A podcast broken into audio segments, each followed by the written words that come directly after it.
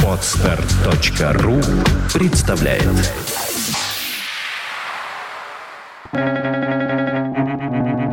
Свободное радио Компьюлента. Если мы так мало знаем о жизни, что мы можем знать о смерти? Конфуций.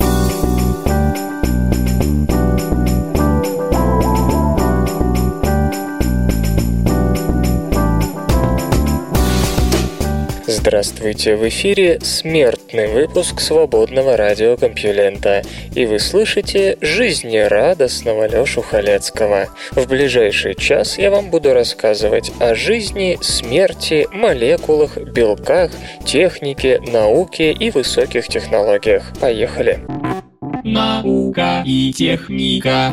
Запуск второй станции Фобос-Грунт может состояться к концу десятилетия.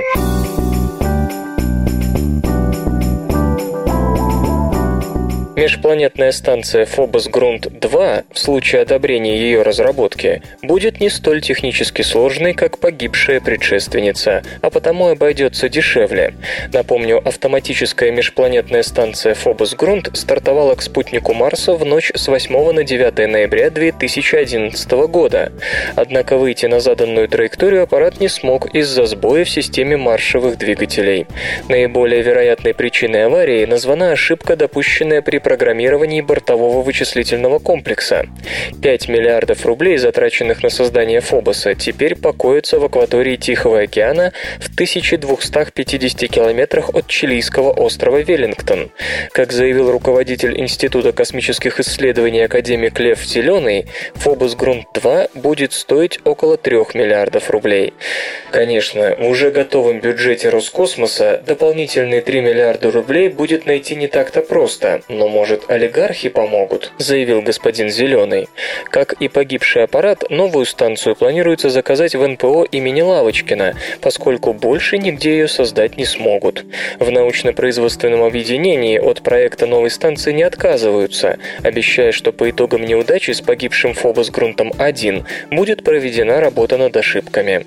Станция Фобос-Грунт-2 может быть создана к 2018 году. Научные приборы для нее планируется предварительно протестировать на аппаратах «Луна-Глоб» и «Луна-Ресурс», запуск которых ожидается в 2015-2016 годах.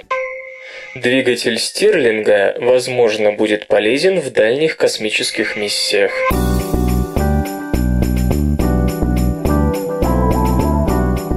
Помните, Компьюлента рассказывала о потенциальной пока НАСА экспедиции к Титану, Луне Сатурна, и ее возможном техническом обеспечении? Так вот, как и во всех полетах за орбиту Марса, перед ее разработчиками неизбежно встает энергетический вопрос. Между тем, уже в поясе астероидов интенсивность солнечного света в 5 раз ниже, чем на земной орбите. Около Сатурна батареи категорически откажутся обеспечивать энергией любые зонды. Обычно для решения этой проблемы в ход идут радиоизотопные источники. Они получают энергию при радиоактивном распаде плутония-238. Термоэлектрические генераторы, использующиеся для этого в космосе, имеют КПД, оцениваемый в 5-7%. Причем эта цифра достижима далеко не при всех условиях. А еще дело усложняется дефицитностью этого самого плутония-238. Пресловутый запуск New Horizons откладывался несколько раз из-за запаздывания наработки этого вещества в ядерных реакторах. Что может перевернуть ситуацию с головы на ноги? Давайте взглянем на представленную недавно концепцию усовершенствованного радиоизотопного генератора Стирлинга. Его доработка и испытания считаются в НАСА одной из самых приоритетных задач. Термоэлектрический генератор вырабатывает ток тогда, когда один его конец нагревается, а другой охлаждается. Двигатель Стирлинга представляет собой разновидность обычного поршневого двигателя, в котором поршни приводятся в движение теплоносителем. Разница лишь в том, что теплоноситель находится внутри двигателя и разогревается снаружи, из-за чего у двигателя нет выхлопных газов. Если есть плутониевый источник тепла, Стирлинг будет действовать практически без расхода горючего. Если верить отчету Национального исследовательского совета, эффективность усовершенствованного радиоизотопного генератора Стирлинга как минимум в 4 раза выше эффективности термоэлектрического генератора с КПД, доходящим до 38%. При этом масса самого генератора не превышает 1,3 кг при совокупной тепловой и электрической мощности, достигающей 140 Вт. Очевидно, двигатель такого рода действительно может существенно увеличить КПД радиоизотопных источников электроэнергии и в несколько раз повысить автономность трансастероидных космических миссий. Отмечается, что если с разработкой этой технологии поторопятся, она может успеть к планируемой на 2016 год отправке планетолета на Титан, с упоминания которой я и начал эту новость. Разработан новый способ беспроводной передачи энергии, чреватый электромобильной революцией.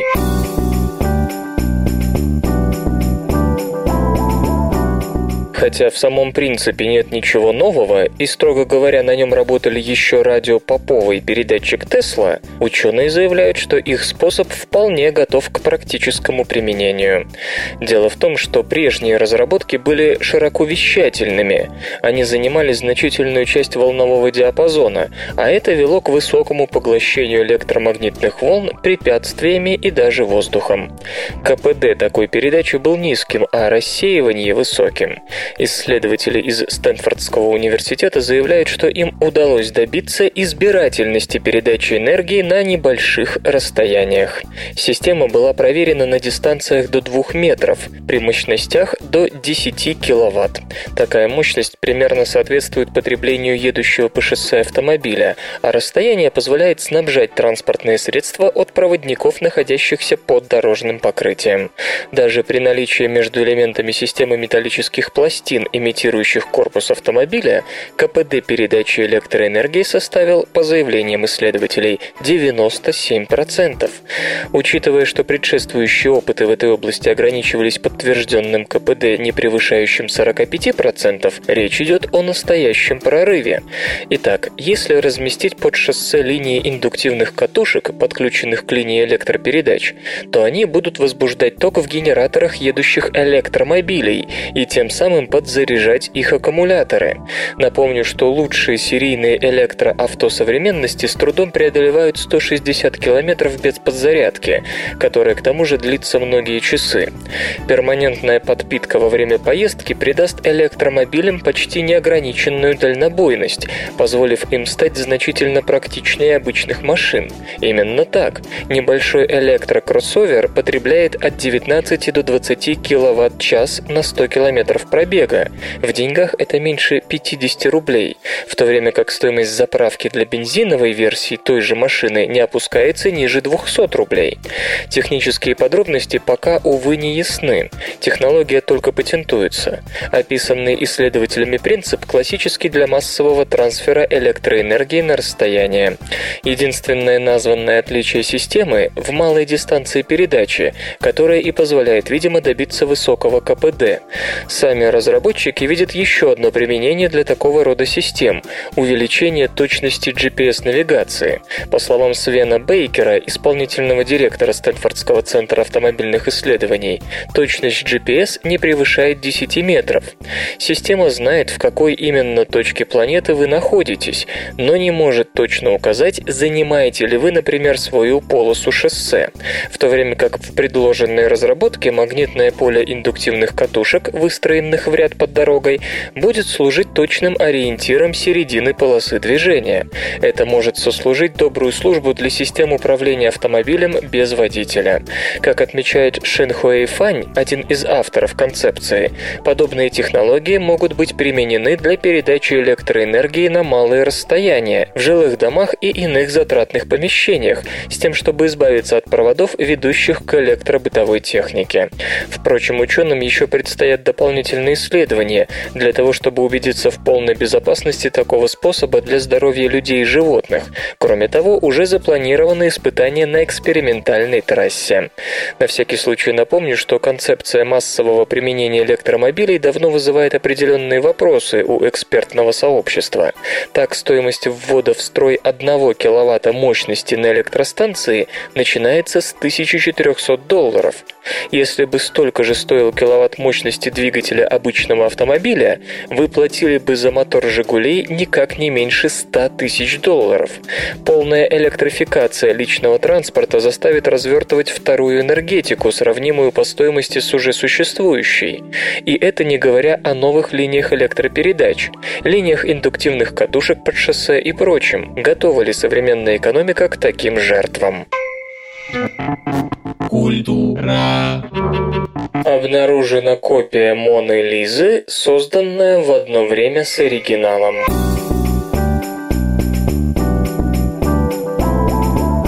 В музее Прадо, Испания, обнаружена копия Моны Лизы, написанная в студии Леонардо. Это открытие может изменить наше понимание знаменитой картины. Копия отчасти была скрыта с толстым слоем черной краски и, как полагали, была написана на дубе, который редко использовался в Италии в то время. Именно поэтому она до сих пор привлекала мало внимания. Только в 2011 году удалось установить, что это не дуб, а ореховое дерево. Сие побудило искусствоведов к дальнейшему исследованию с помощью рентгена, что и позволило установить, что копия создана, судя по всему, в одно время с оригиналом.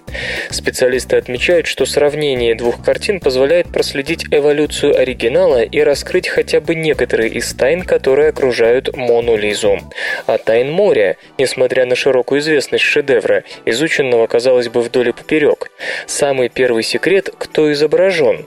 Принято считать, что это Лиза Герардини, жена флорентийского торговца тканями, который заказал портрет.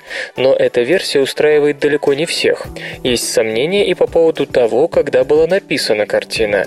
Копия может ответить на эти и другие вопросы, поскольку на ней можно поставить такие эксперименты, которые были бы слишком рискованными для оригинала. Например, картина, хранящаяся в Лувре, покрыта старым потрескавшимся лаком, из-за которого Мона Лиза выглядит дамой средних лет. Но очищать ее никто в обозримом будущем не решится. В Прадо же лик Моны Лизы освободили от наслоений, и теперь изображенная блещет красотой и свежестью 20-летней особы, какой и была во время создания портрета. К сожалению, и эта работа имеет собственные тайны. Пока не ясно, откуда она. Строго говоря, написана не позднее 1666 года. И нет никакого объяснения, почему она была покрыта черной краской. Кто нарисовал копию, тоже загадка. Возможно, это был Андреа Салаи, который работал в студии Леонардо да Винчи с 1490 года и вполне мог быть его любовником. Или Франческо Мельци, помогавший художнику примерно с 1506 года. Копию предложат вниманию посетителей Прадо в середине февраля, а затем на некоторое время она будет выставлена в Лувре рядом с оригиналом. Интернет и сеть. Четверть сообщений в Твиттер можно не читать.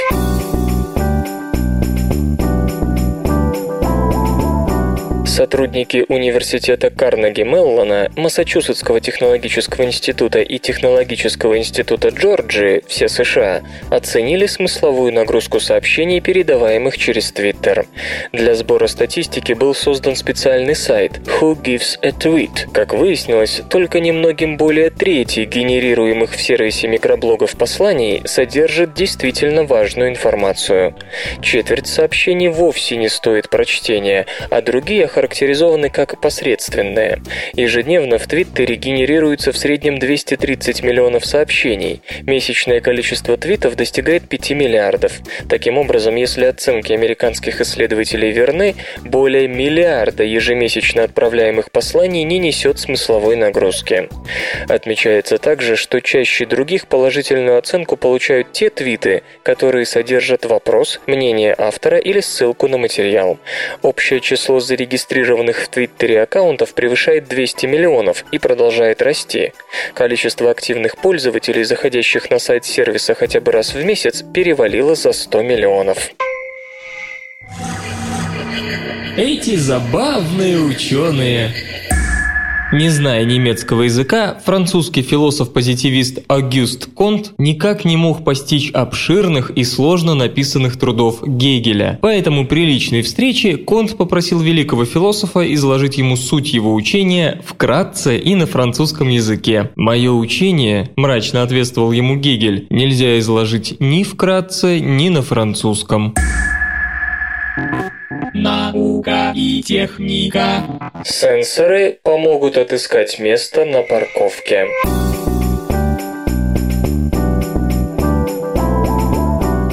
Это проблема. Даже не проблема, а просто жизнь. Вы подолгу кружите по окрестностям, высматривая парковочное место, и как только находите, кто-то другой пулей влетает на него, а вы остаетесь с носом.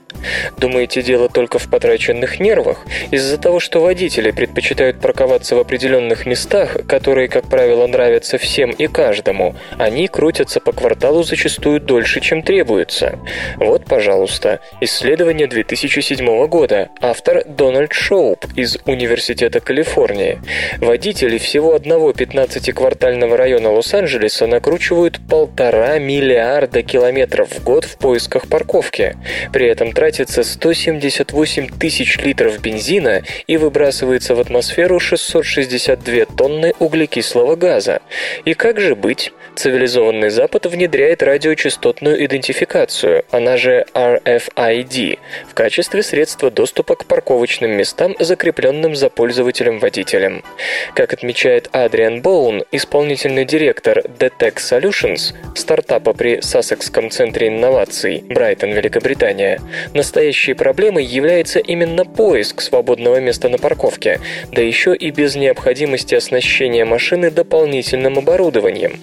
Решение, разработанное господином Боуном и его компаньоном Джоном Баррингтоном, выпускниками Эссексского университета, таково.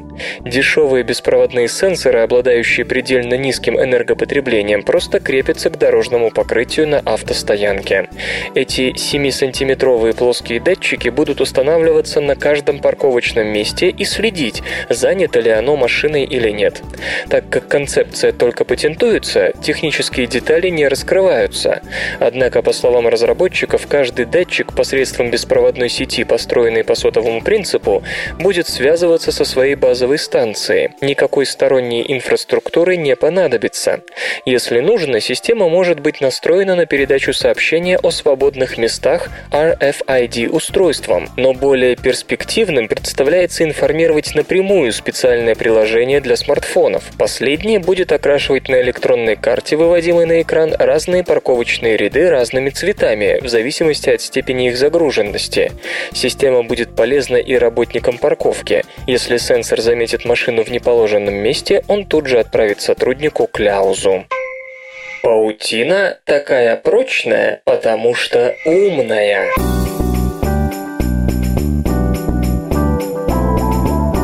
Паутина хорошо известна своими удивительными свойствами. Она тверже стали и прочнее кевлара, но очень гибка, что помогает пауку придавать ей самые разнообразные формы. Очередное околопаутинное исследование, появившееся 2 февраля в журнале Nature, показывает, что этот уникальный материал не только прочен, но и умен. Паутина, как выясняется, обладает особым механизмом, который позволяет ей размягчаться, а затем снова твердеть. Как все знают, паутина — это и место жительства ее владельца и строителя, и орудие охоты, и средство защиты от атак более крупных хищников, а еще она способна держать удар ураганных ветров. Используя компьютерное моделирование протеина паука и экспериментируя с паутиной обычных садовых европейских пауков Araneus diadematus, команда исследователей из Массачусетского технологического института, ведомая Маркусом Бьюллером, обнаружила, что уникальные свойства паутины происходят из ее способности по-разному реагировать на разные уровни стресса. Например, на легком ветру протеин размягчается, позволяя паутине растягиваться, но при этом сохранять структуру. Если же сильное воздействие происходит в каком-то ограниченном секторе, скажем, когда атакуется одинокая нить, шелк становится жестким и ломается. То есть, жертвуя одной или несколькими нитками, остальная структура сохраняет свою нерушимость. Более того, как выяснили исследователи, потеря небольшой части не только помогает сберечь целое, но еще и делает паутину прочнее. Так, удаление 10-й части нити в различных областях позволяет конечной паутинной структуре выдерживать на 3-10% больший вес. Это, по мнению авторов работы, демонстрирует преимущество материала перед другими, например, сталью, которая просто рассыпалась бы на куски при тех же условиях. По словам биолога Тодда Блаклиджа из Университета Акрона, США, который не принимал участия в исследовании, способность растягиваться под воздействием стресса, принимая в себя насекомых, а не пружиня от них, одно из важнейших свойств паутины. Инженер Бьюлер полагает, что вновь открытое свойство паутины переносить небольшие повреждения без угрозы для общей структуры могли бы оказать помощь в дизайне виртуальных сетей, таких как интернет, где локальные ноды могут быть перенесены в жертву без потери общей функциональности. А еще понимание того, как микроскопическая структура придает протеину его макроскопические свойства, наверное, поможет в борьбе с углеродными нанотрубками, которые когда-нибудь будут использоваться для производства бездны вещей, начиная с военной амуниции и заканчивая косметическими лифтами. В общем, Остапа понесло. И все-таки, как нам кажется, это неплохой кандидат на Шнобелевскую премию. Первые сухопутные растения довели планету до ледникового периода.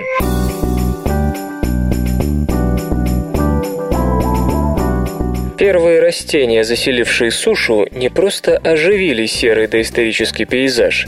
Они резко ускорили естественный распад обнаженных пород и выкачали столько диоксида углерода из атмосферы, что климату оставалось лишь скатиться в обширный ледниковый период. Около 460 миллионов лет назад атмосферная концентрация СО2 была в 14-22 раза выше сегодняшней, а среднемировая температура примерно на 5 градусов по Цельсию. Солнце в то время светило на 6% слабее, поэтому парниковые газы не имели нынешнего эффекта. Климатические модели показывают, что сильное оледенение в ту эпоху могло произойти только в том случае, если уровень СО2 снизился где-то в 8 раз. Именно это и обнаружил Тим Лентон из Эксетерского университета Великобритания. Около 455 миллионов лет назад на Земле начался период, продолжавшийся примерно 10 миллионов лет, в течение которого планета пережила два больших оледенения. В то время суперконтинент Гондвана находился в районе Южного полюса, там или примерно там, где сейчас Антарктида. В самый разгар оледенения основная часть суперконтинента, в том числе области, которые сейчас составляют Африку и Южную Америку, были покрыты льдом. Это, возможно, сыграло большую роль в массовом вымирании видов, которые перед этим процветали в мелководных морях, омывавших сушу. Ученых уже давно удивляют те морозы. Химическое выветривание силикатных пород, то есть реакции, протекающие между обнажением пород и кислыми дождями или кислородом, а также другими атмосферными газами, чересчур медленно выводило углекислый газ из атмосферы. Нынешние геохимические модели показывают, что этот процесс не объясняет два внезапных оледенения. Господин Лентон и его коллеги предполагают, что причина в эволюции сухопутных растений, и у них есть тому лабораторное подтверждение.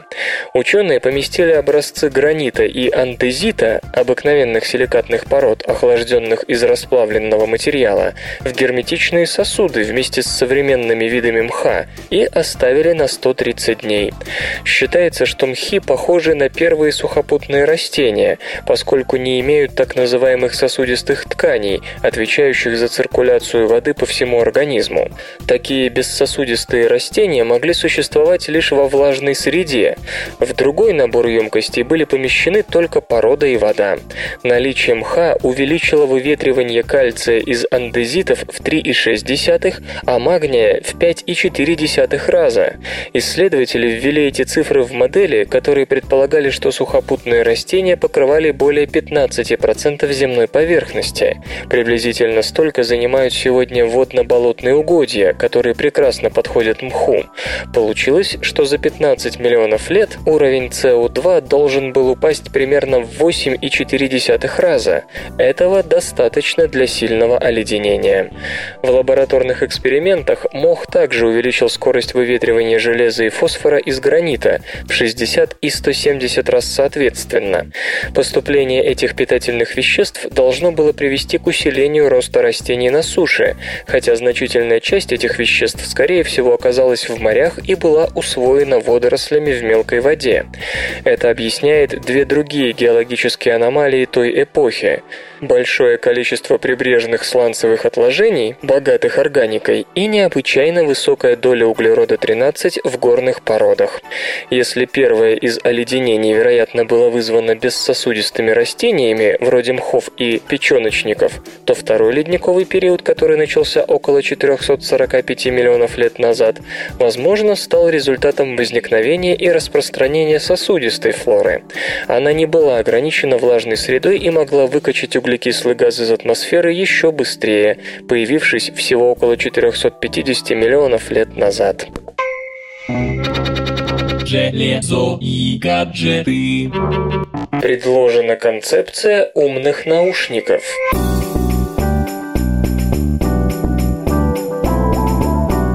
Перепутать левый и правый наушник – милое дело. Исправить ошибку всего несколько секунд. Но раздражение охватывает порой такое, что японский проект Igarashi Design Interfaces решил спасти человечество и предложил универсальные наушники, которые автоматически переключают аудиоканалы, оказавшись в неправильном ухе. Спасибо должны сказать меломаны, привыкшие слушать стерео так, как было задумано звукорежиссерами, а также любители кино и компьютерных игр, которым нужен 3D-звук, совпадающий с визуальными эффектами. Оказалось, что обнаружить несоответствие очень просто. Достаточно вмонтировать датчик. Вставьте правый наушник в правое ухо, и датчик устремит взгляд назад, наткнувшись на ушную раковину. Поместите его в левое ухо, и датчик будет смотреть вперед, в пустоту. Новинка решает еще одну распространенную проблему, помогая поделиться песней с другом. Слушать только половину аудиодорожек – то еще удовольствие. Так вот, универсальные наушники обмениваются слабым электрическим током, и когда им пользуются два человека, эта связь нарушается. Тогда каждый динамик начинает воспроизводить каналы для обоих ушей. Исследователи представят свою разработку на конференции «Умный пользовательский интерфейс» в Лиссабоне, Португалия, в конце февраля. Останавливаться на достигнутом они, конечно, не собираются. Например, наушники можно снабдить датчиками проводимости кожи. Если наушник выпал из уха, он автоматически приостанавливает воспроизведение. Кроме того, наушники можно научить проигрывать разную музыку, когда ими пользуются два человека. iPad третьего поколения, вероятно, получит процессор с 4 ядрами.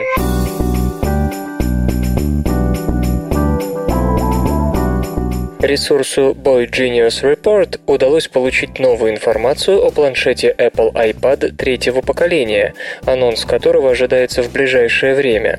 Сообщается, что сердцем гаджета станет процессор Apple A6 с 4 вычислительными ядрами. Устройство поступит в продажу в двух версиях. Старшая получит поддержку беспроводных сетей Wi-Fi и мобильных сервисов GSM, CDMA и LTE. Для младшей модификации предусмотрен только адаптер Wi-Fi. По предварительным данным, готовящийся к выпуску iPad обзаведется экраном с разрешением 2048 на 1536 пикселов против 1024 на 768 точек у нынешней версии.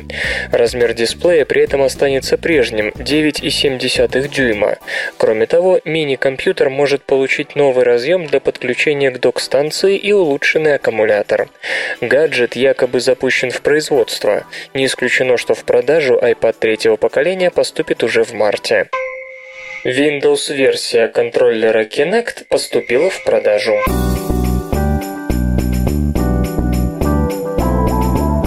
Начались продажи контроллера Microsoft Kinect для персональных компьютеров под управлением операционных систем Windows. Система Kinect, изначально разработанная для консоли Xbox 360, наделена камерой, датчиком удаленности и микрофоном. Отслеживая положение тела игрока в трехмерном пространстве, она реагирует на движение рук, ног и голосовые команды. Windows-версия Kinect получила укороченный USB-кабель. Контроллер способен распознавать движение и команды с минимального расстояния в 40 сантиметров до пользователя, режим Near Mode. Microsoft также выпустила улучшенный набор для разработчиков, позволяющий создавать Kinect-приложения. Инструментарий обеспечивает поддержку до 4 устройств Kinect, подключенных к одному компьютеру. Содержит усовершенствованные средства скелетного слежения и распознавания команд, а также ряд других нововведений. Сейчас контроллер Kinect для Windows предлагается в 12 странах, Россия в их число не входит. Впоследствии география продаж будет расширяться. Цена устройства около $250. Позднее Microsoft выпустит академическую версию контроллера за $150. Музычный перепынок. Сегодня в эфире свободного радио «Компьюлента» группа «Априори», а получать эстетическое удовольствие мы будем от песни «Ломаешь».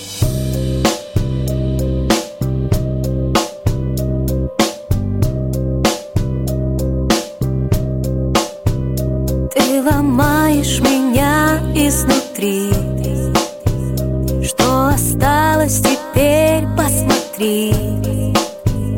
Окунись глубоко и сотри мои мысли, прочти и порви. Не пытайся меня разгадать, я способна предать и продать. Строгим ритмом колышет в груди, бросишь взгляд, просто мимо пройди. Над осколками вечной печали, словно птицы в небе кричали громким эхом простое прости, тихим шепотом вслед отпусти, отпусти.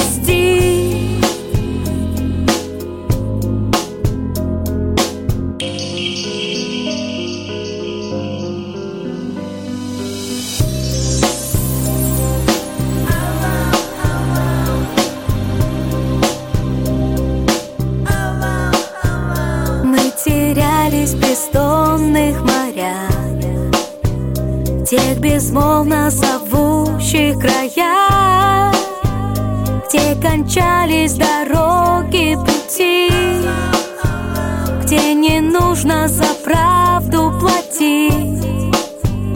Там сливались два образа в миг, непрямой, но удачный эфир.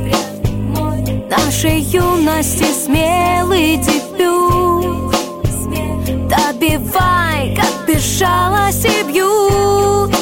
Над осколками вечной печали, словно птицы в небе кричали, поджигали любви провода, стукой лёс поезда города.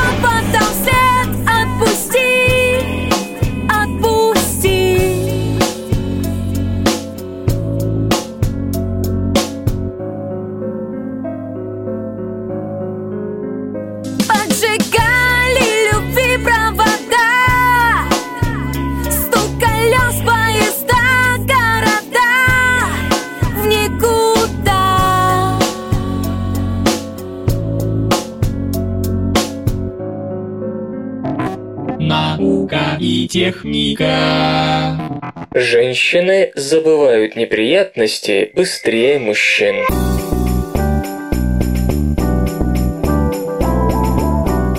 Наша эмоциональная память зависит от пола. Воспоминания о сильном и неприятном переживании у женщин стираются быстрее. В то же время сильный эмоциональный опыт заставляет мужчин помнить даже явно неприятные вещи. Психологи из Монреальского университета, Канада, взялись выяснить, как человеческая память ведет себя по отношению к отрицательному опыту. Если точнее, то ученых интересовало, существует ли разница между мужчинами и женщинами. При этом учитывалась сила эмоции, ведь случается, человек видит нечто приятное или неприятное, но то и другое в одной обстановке его волнует, а в другой – ни капли. Для эксперимента психологи подобрали 4 набора картинок. Одни были не слишком привлекательными и при этом не будили сильных эмоций, например, фото орущего ребенка. Другие совмещали отталкивающее содержание и высокий эмоциональный градус, к примеру, военная фотохроника. Третьи были привлекательными, но не слишком эмоциональными. Фото котят. Наконец, 4-е совмещали притягательность с высоким эмоциональным воздействием. Эротические снимки. Все фотографии демонстрировались участникам эксперимента дважды, но во второй раз к знакомым по первому разу картинкам были подмешаны новые, и испытуемые должны были определить, что они уже видели, а что нет. Ученые отмечали скорость и точность выбора, который делался в пользу знакомого или незнакомого изображения.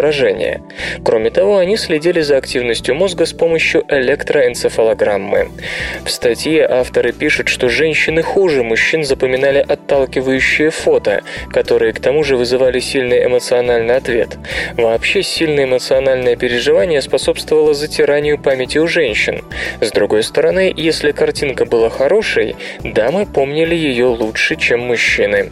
Наконец, пережитое эмоциональное возбуждение заставляло мужчин помнить даже явно неприятные вещи.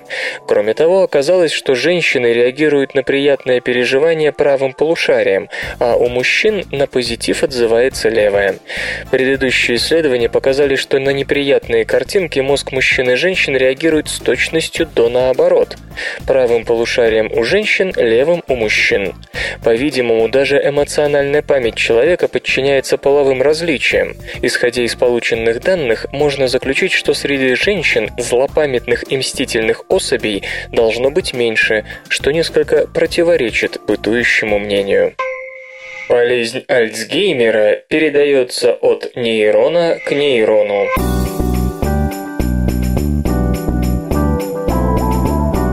Патогенные белки болезни Альцгеймера могут путешествовать через межнейронные соединения, поражая новые зоны мозга. Десятилетиями исследователи вели спор о том, как болезнь Альцгеймера распространяется по мозгу. Возникает ли она независимо в нескольких участках или же распространяется из какого-то одного места? Развитие недуга связано с 2 характерными признаками. В нервной ткани появляются бета-амилоидные бляшки и нейрофибрилляции. Клубки, состоящие из отложений белка тау. Исследователи показали, что на первоначальных этапах нейрофибриллярные клубки появляются в энтериальной коре, которая вместе с гиппокампом отвечает за память. По мере развития болезни клубки и бляшки из белковых отложений начинают встречаться и в других регионах мозга. Было выдвинуто предположение, что болезнь может распространяться из места возникновения, но прямых экспериментальных подтверждений тому не было. Чтобы проверить эту гипотезу, исследователи из медицинского центра Университета Колумбии создали специальных генно-модифицированных мышей, у которых патогенная форма белка тау синтезировалась преимущественно в энтеринальной коре. Затем в течение 22 месяцев ученые анализировали состояние мозга животных. В статье авторы пишут, что по мере старения животных тау распространялся из места своего первоначального синтеза синтеза по сопредельным регионам мозга. Из энтеринальной коры он проделывал путь через гиппокамп к неокортексу. Согласно клиническим данным, именно в такой последовательности болезнь Альцгеймера захватывает наш мозг. По словам исследователей, тау путешествует через синапсы. Это дает шанс остановить развитие болезни, поскольку перехватить и уничтожить зловредный белок, когда он находится между клетками, проще, чем внутри них. Удобнее всего, конечно, натравить на него в этот момент иммунную систему. Если вовремя среагировать на ранних стадиях развития, то можно запереть болезнь в месте возникновения. Если это и не избавит от синдрома Альцгеймера, то хотя бы сильно задержит его распространение. Депрессию можно определить по анализу крови.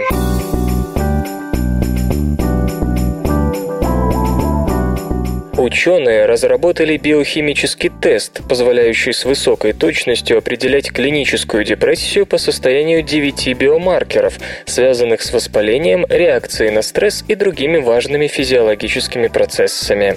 Когда врачи имеют дело с клинической депрессией или другими подобными психоневрологическими расстройствами, они обычно ставят диагноз со слов самих больных.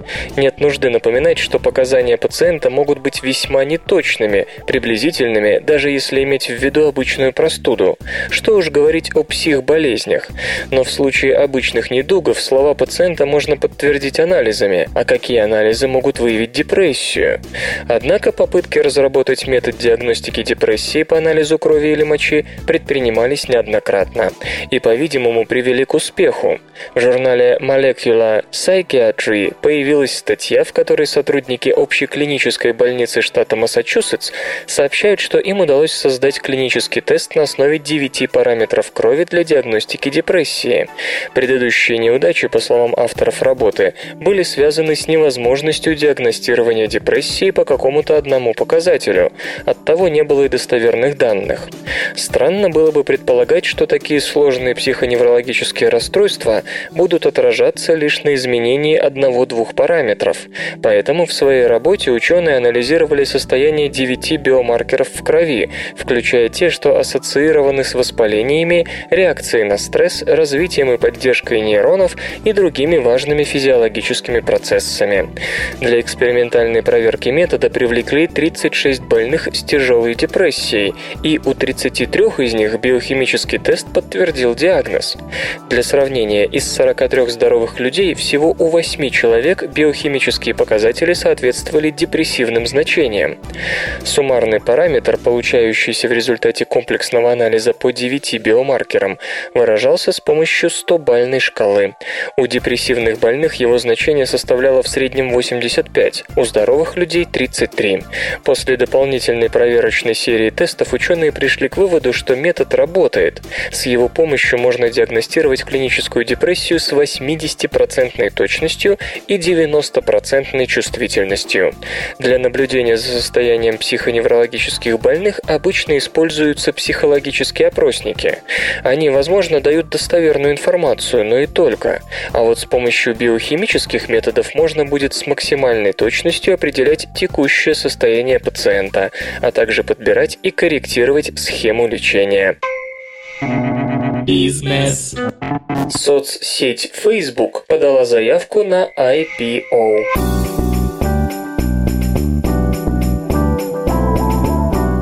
Социальная сеть Facebook, как и ожидалось, подала в комиссию по ценным бумагам и биржам США документы, необходимые для осуществления IPO.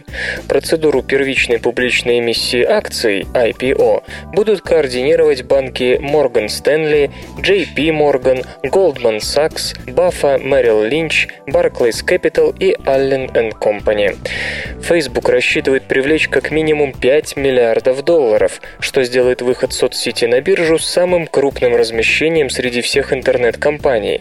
Для сравнения, веб-корпорация Google, осуществившая IPO в 2004-м, привлекла $1,900,000,000. Дату эмиссии акций Facebook пока не раскрывает, но известно, что ценные бумаги будут торговаться под тикером FB. После проведения IPO, по мнению экспертов, рыночная стоимость соцсети составит до $100 миллиардов. Марк Цукерберг, основатель основатель Facebook, сохранит за собой 28% долю, что сделает его одним из богатейших людей на планете. При этом с 1 января 2013 года жалование господина Цукерберга составит $1 в год против $1,5 миллиона, полученных им в 2011. В документах, направленных в комиссию по ценным бумагам, раскрыты некоторые показатели работы Facebook. Выручка в прошлом году составила $3 710 миллионов, чистая прибыль около миллиарда. Приблизительно 85% в общем объеме дохода принесла реклама.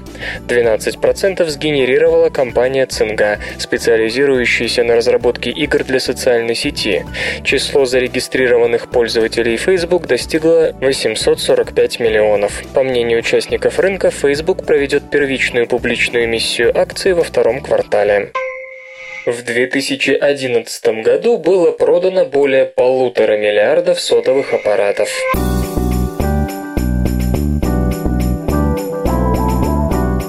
Компания International Data Corporation оценила расстановку сил на мировом рынке мобильных телефонов и смартфонов.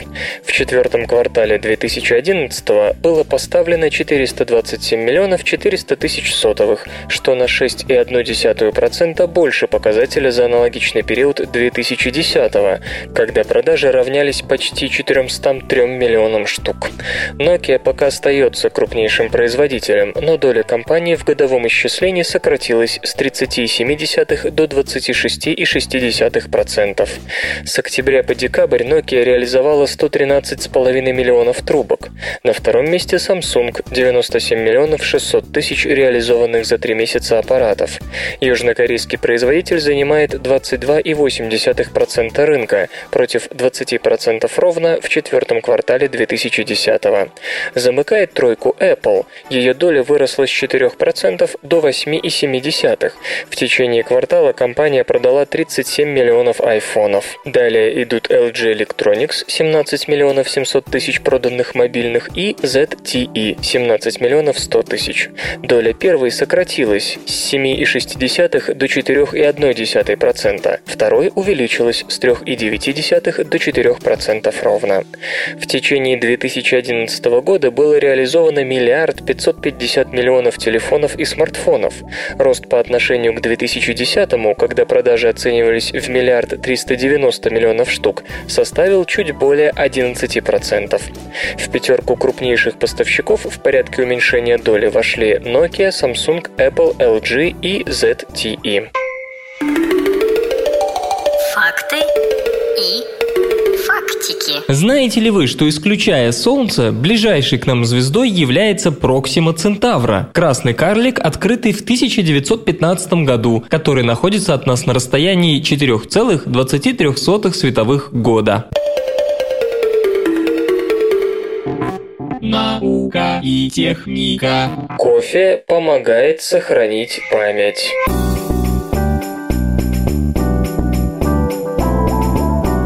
Кофе помогает нейронам поддерживать нормальный обмен веществ во время диабета, что в свою очередь замедляет их старение и содействует мозгу в выполнении его функций.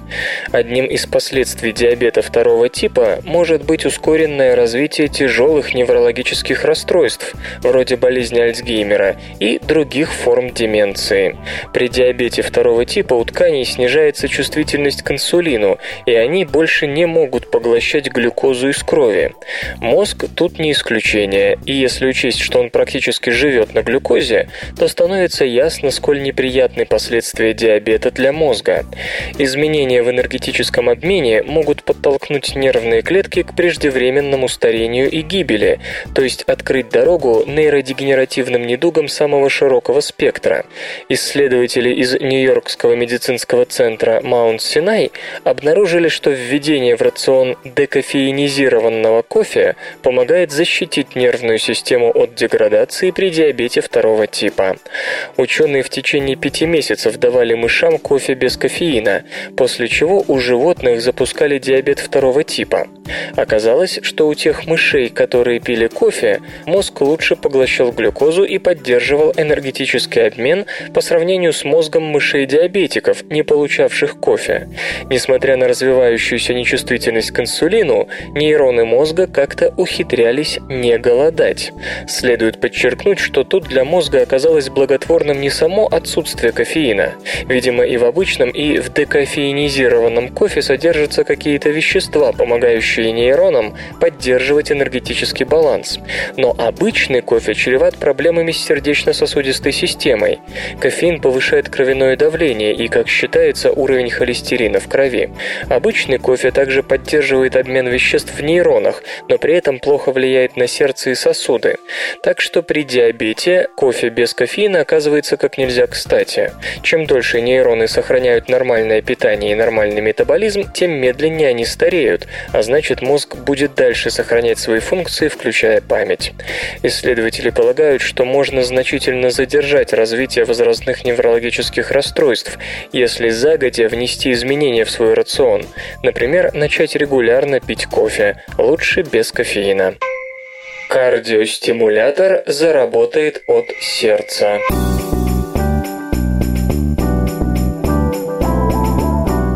Хотя кардиостимуляторам для работы нужны миллионные доли ватта, даже их батареи, увы, нужно иногда менять.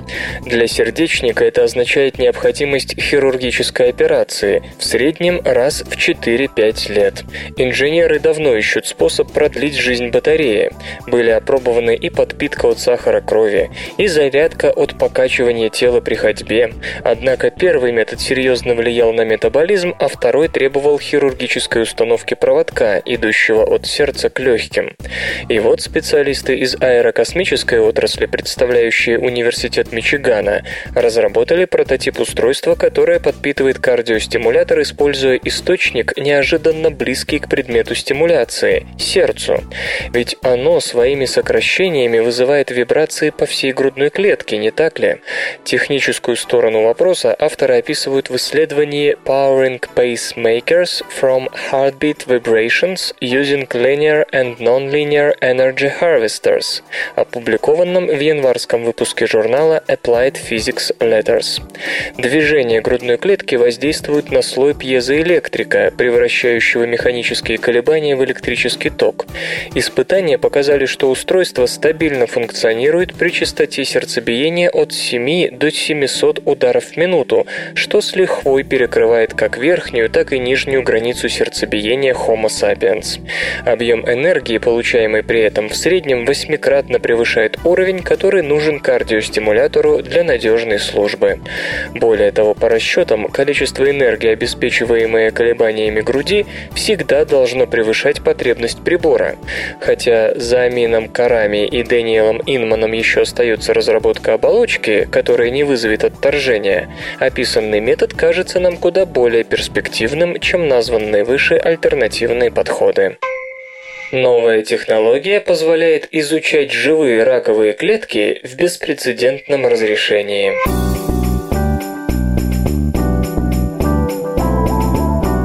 Фотография полярного медведя в неволе, независимо от ее детализации, никогда не расскажет нам слишком многого о повадках хищника, в отличие от фотоматериала, отснятого в натуральной среде обитания.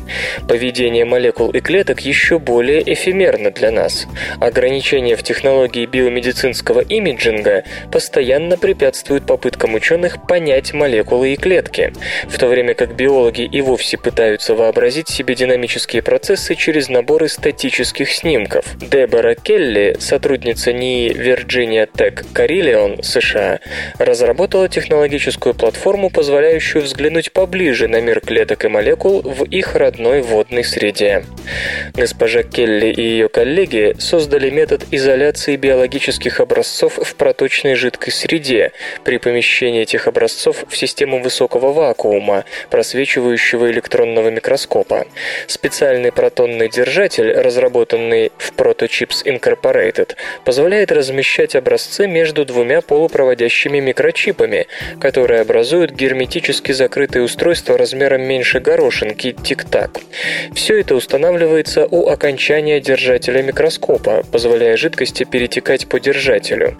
Чипы покрыты специальной биоадгезинной пленкой, которая способна захватывать клетки и молекулы, причем с высокой специфичностью. Система система позволяет исследователям наблюдать с беспрецедентным разрешением биологические процессы в том виде, как они происходят в естественной среде, например, взаимодействие молекулы с рецептором в клетке, которое запускает как нормальное развитие, так и рак. По словам исследовательницы, с новой технологией ученые могут рассмотреть природную архитектуру клеток и протеинов и в то же время узнать больше о динамике их взаимодействий, к примеру, таких, которые имеют место, когда клетка встречается с патогенами или лекарственными препаратами. Также можно изолировать раковые клетки, например, для того, чтобы рассмотреть в движении, что же происходит на ранних этапах химиотерапии. В комбинации с просвечивающим электронным микроскопом прибор помогает перекинуть мостик между клеточным и молекулярным имиджингом, достигая нанометрового разрешения. Отныне ученым доступны совершенно новые виды на поверхности живых раковых клеток, что может указать на конкретные цели для химиотерапии. С таким разрешением исследователи могли бы визуализировать сами процессы развития болезней. Железо и гаджеты. NEC Medias ESN05D, гуглофон толщиной 6,7 мм.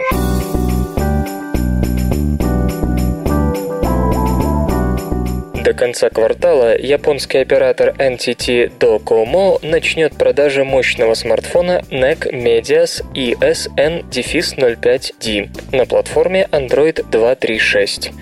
Новинка может претендовать на звание одного из самых тонких гуглофонов в мире. Толщина влагонепроницаемого моноблочного корпуса составляет всего 6,7 мм. В аппарате применен двухъядерный процессор Qualcomm MSM8260 с тактовой частотой 1,5 ГГц. Сенсорный дисплей размером 4,3 дюйма обладает разрешением 720 на 1280 точек. Medias ESN-05D несет на борту гигабайт оперативной памяти, флеш-накопитель вместимостью 4 гигабайта, адаптеры беспроводной связи Bluetooth 4.0 и Wi-Fi, приемник GPS, телевизионный тюнер и камеру с 8-мегапиксельной матрицей. Имеются микрочип NFC, слот для карт microSD, инфракрасный порт и разъем microUSB. Питание обеспечивает аккумуляторная батарея емкостью 1400 мАч. Смартфон весит 110 граммов. Его размеры 130 на 67 и на 6,7 мм. Sony CyberShot TSC TX300V. Фотокамера с поддержкой TransferJet, Wi-Fi и GPS.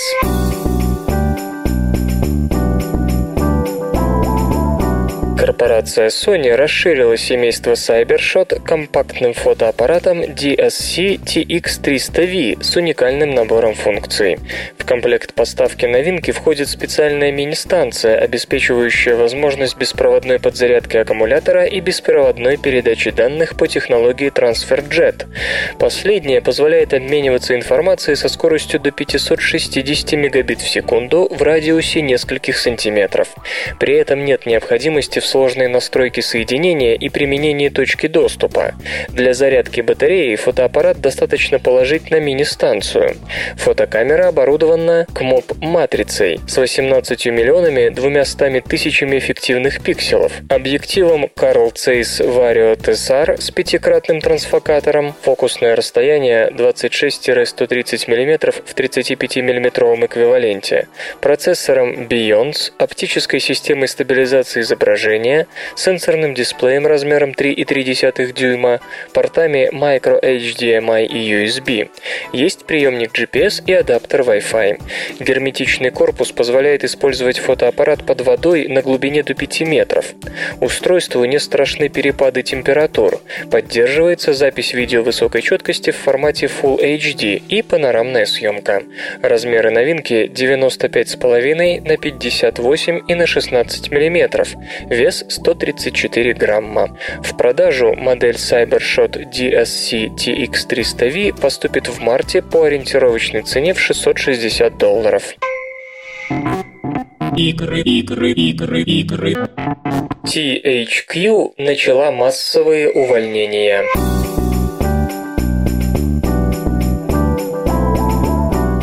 Издательство THQ подтвердило, что в ближайшее время начнет массовые увольнения сотрудников. Вчера прошла информация о том, что с работой расстанутся около 170 человек. Сегодня, после появления официального заявления, выяснилось, что ситуация у THQ еще плачевнее. На улице окажутся 240 работников. В заявлении говорится, что увольнения затронут отделы продаж, общего управления и административной службы. Коснется ли кадровый кризис THQ-студий, пока не ясно. Одновременно компания намерена провести глобальную реструктуризацию, которая, увы, охватит и девелоперские коллективы. Планируется, что процесс будет идти в два этапа. Первый завершится к 31 марта, второй – 30 сентября. Первые слухи о серьезных финансовых неурядицах THQ появились в середине января. Говорилось, что компания заморозила разработку всех проектов, намеченных к выпуску после 2013 года. Чуть позже австралийский пиар-отдел выступил с опровержением. Было заявлено, что разработка игр, в число коих попадает и амбициозная Warhammer 40K Dark Millennium Online, продолжается. Кстати, помимо увольнений и реструктуризации, возникла проблема с акциями. Весь последний месяц их цена не поднималась выше $1. Если до 23 июля ценные бумаги не подорожают, а новая цена, превышающая $1, не продержится 10 дней, акции THQ могут быть удалены с торгов NASDAQ. Свободное радио Компьюлента.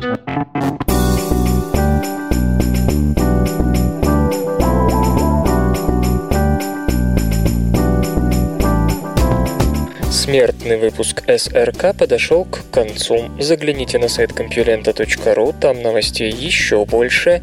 Ну а меня, Лешу Халецкого, вы обязательно услышите завтра. Обещаю, и держите себя в руках. Свободное радио Компьюлента. Скачать другие выпуски подкаста вы можете на podster.ru.